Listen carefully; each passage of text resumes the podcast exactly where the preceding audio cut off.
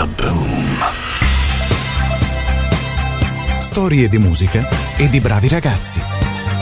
Alla voce Giovanni Amara. Kaboom! Un suo fan ha detto di lui, gli sarò grato per sempre. Mi ha fatto scoprire che si può dire tanto con poche parole. È un dono che hanno i poeti.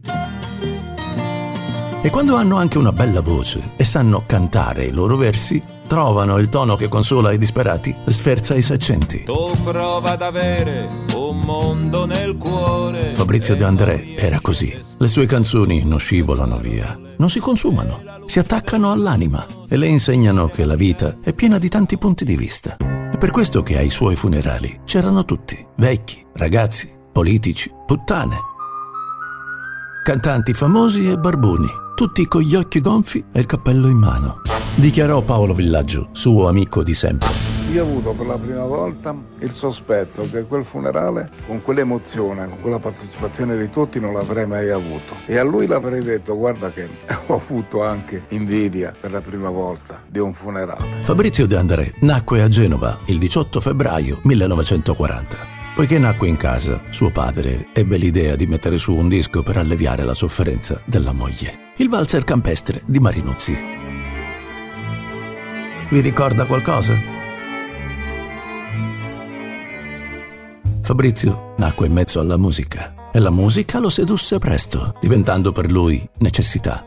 I genitori appartenevano alla buona borghesia genovese, ma gli consentirono di crescere in strada insieme ai suoi coetanei. Così scoprì, anche fin troppo bene, a giudicare da quel che dice Villaggio, cosa vuol dire crescere in mezzo alla strada. Ricordo che già a quattro anni era un dissidente, parlava come un facchino e io in quel momento l'ho sgridato. E lui se lo ricordò sempre. Se ti ricordi quella volta che mi hai sgridato, vabbè, ma parlava in una maniera incredibile. Cominciai a sognare anch'io insieme a loro. Fabrizio conobbe il mondo di là fuori, quello lontano dai convenevoli paludati, fatto di emarginati, diseredati, da quelli che lui chiamava poveracci. Un campionario umano che bisogna andarsi a cercare nella monnezza, come dicono a Roma, o in turimentà, come si usa dire a Genova. Insomma, nella spazzatura. È grazie ai poveracci che nascono la guerra di Piero, il testamento, la ballata dell'eroe, la canzone di Marinella, il pescatore e la canzone che più rappresenta Fabrizio. Sicuramente bocca di rosa. La chiamavano bocca di rosa, metteva l'amore, metteva l'amore. La chiamavano bocca di rosa, metteva l'amore sopra ogni cosa. Appena scesa alla stazione del paesino di Sant'Ilario, tutti s'accorsero con uno sguardo che non si trattava di un missionario. Poi Paolo Villaggio e Fabrizio scrivono Carlo Martello ritorna dalla battaglia di Poitiers. Una cosa è nata in una maniera curiosa. Lui ha detto, senti che bella questa canzone. Papà, papà, papà. Re Carlo tornava dalla guerra, lo accoglie la sua terra, cingendolo dall'oro. E mi ha suggerito, Re Carlo tornava. Io che sono un appassionato di storia sono andato a pescare la battaglia di Poitiers nel 732 e ne abbiamo fatto questa specie di, di cosa abbastanza divertente, paradossale. Carlo Martello è una canzone che sarà cantata in tutte le feste goliardiche e che frutterà a De André una denuncia per oltraggio al pudore. Ma non tutto viene per nuocere. L'Italia di quegli anni cominciava a essere meno bacchettona. La stampa diede pubblicità al fatto e le vendite dei dischi lievitarono. Era il successo, quello che anche Fabrizio inseguiva confrontandosi con i suoi strani equilibri familiari. Mio padre è laureato in filosofia. Mio fratello che se prendeva qualche cosa al di sotto del 30 e lode faceva il muso per due giorni. È normale che in una famiglia del genere uno anche per così, per- perché ci viene allenato, no? diventi competitivo. Allora probabilmente con la volontà di emergere per dimostrare a me, a a me stesso, ma prima di tutto forse ai miei genitori, al mio fratello medesimo, che io qualche cosa valevo. Ed eccoli là in fila, nelle vetrine, i suoi dischi, pronti per essere venduti, suonati, cantati in ogni dove. Delitto di paese, valzer per un amore, canzone dell'amore perduto. Ricordi sbocciavan le viole con le nostre parole non ci lasceremo mai.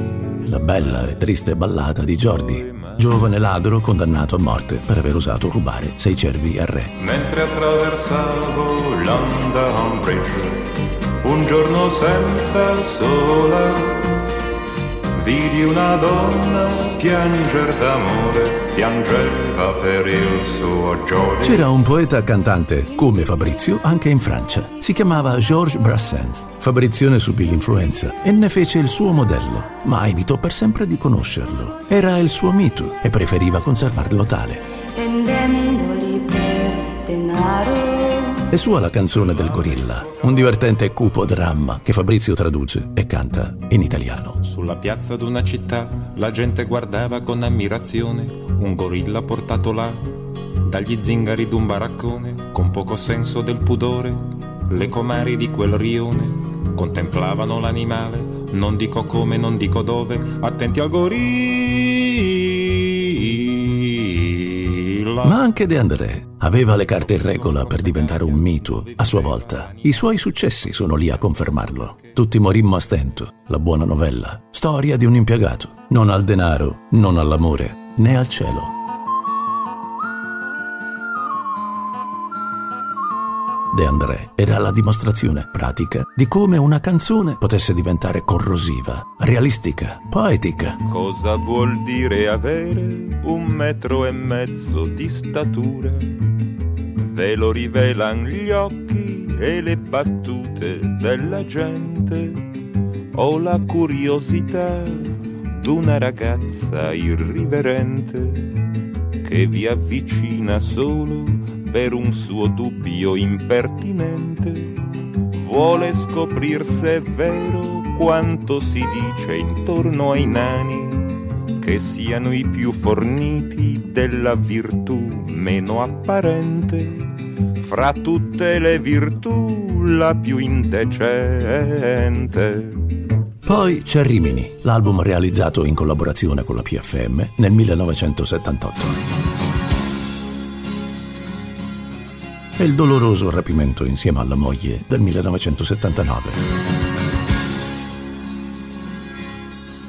È una storia da dimenticare, è una storia da non raccontare, è una storia un po' complicata,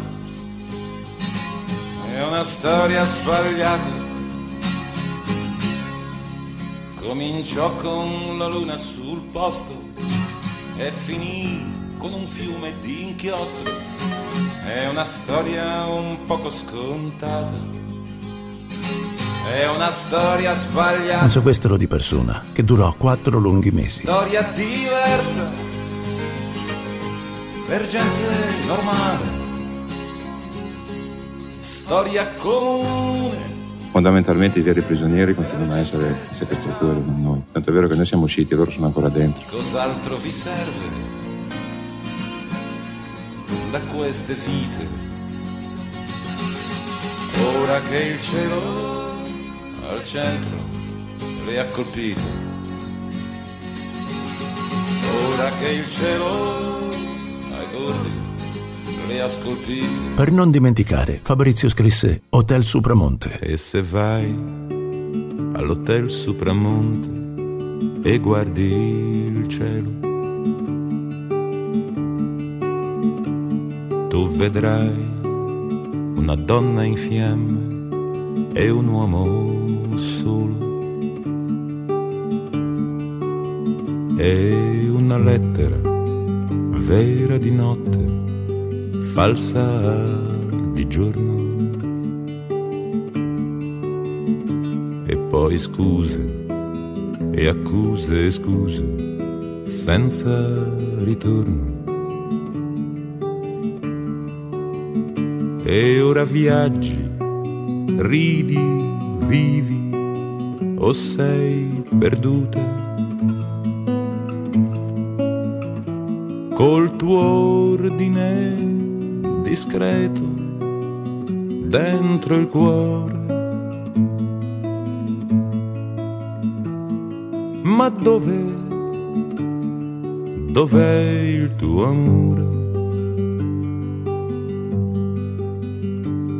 Ma dov'è, è finito il tuo amore? Quando tornò alla libertà, Fabrizio De André era come un reduce che dopo le dure esperienze fatte in guerra ama la vita per quel che è. Nascono Creusa de Ma, le nuvole, anime salve, la cui idea sboccia durante un viaggio a Matera con Ivano Fossati. Mille anni al mondo, mille ancora. Che bell'inganno sei, anima mia. E che bello il mio tempo, che bella compagnia.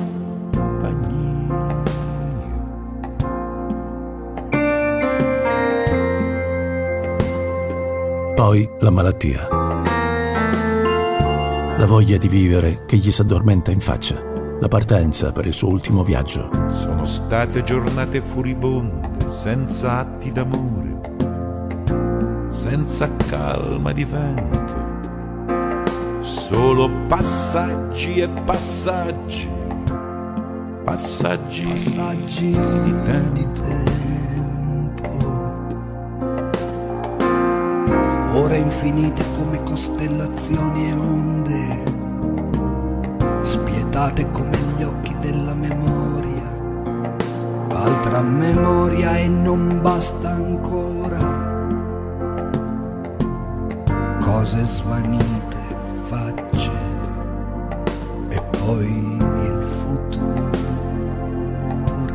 Una volta disse che il suo più grande desiderio era In qualsiasi luogo, in qualsiasi momento, rincontrare mio padre. Addio Fabrizio, amico dei giorni passati. Spero che il tuo desiderio venga esaudito e che tu possa sentire il freddo scheggiarsi e rompersi nel calore della tua nuova vita. Luce, luce lontana che si accende e si spegne. Quale sarà la mano che illumina le stelle?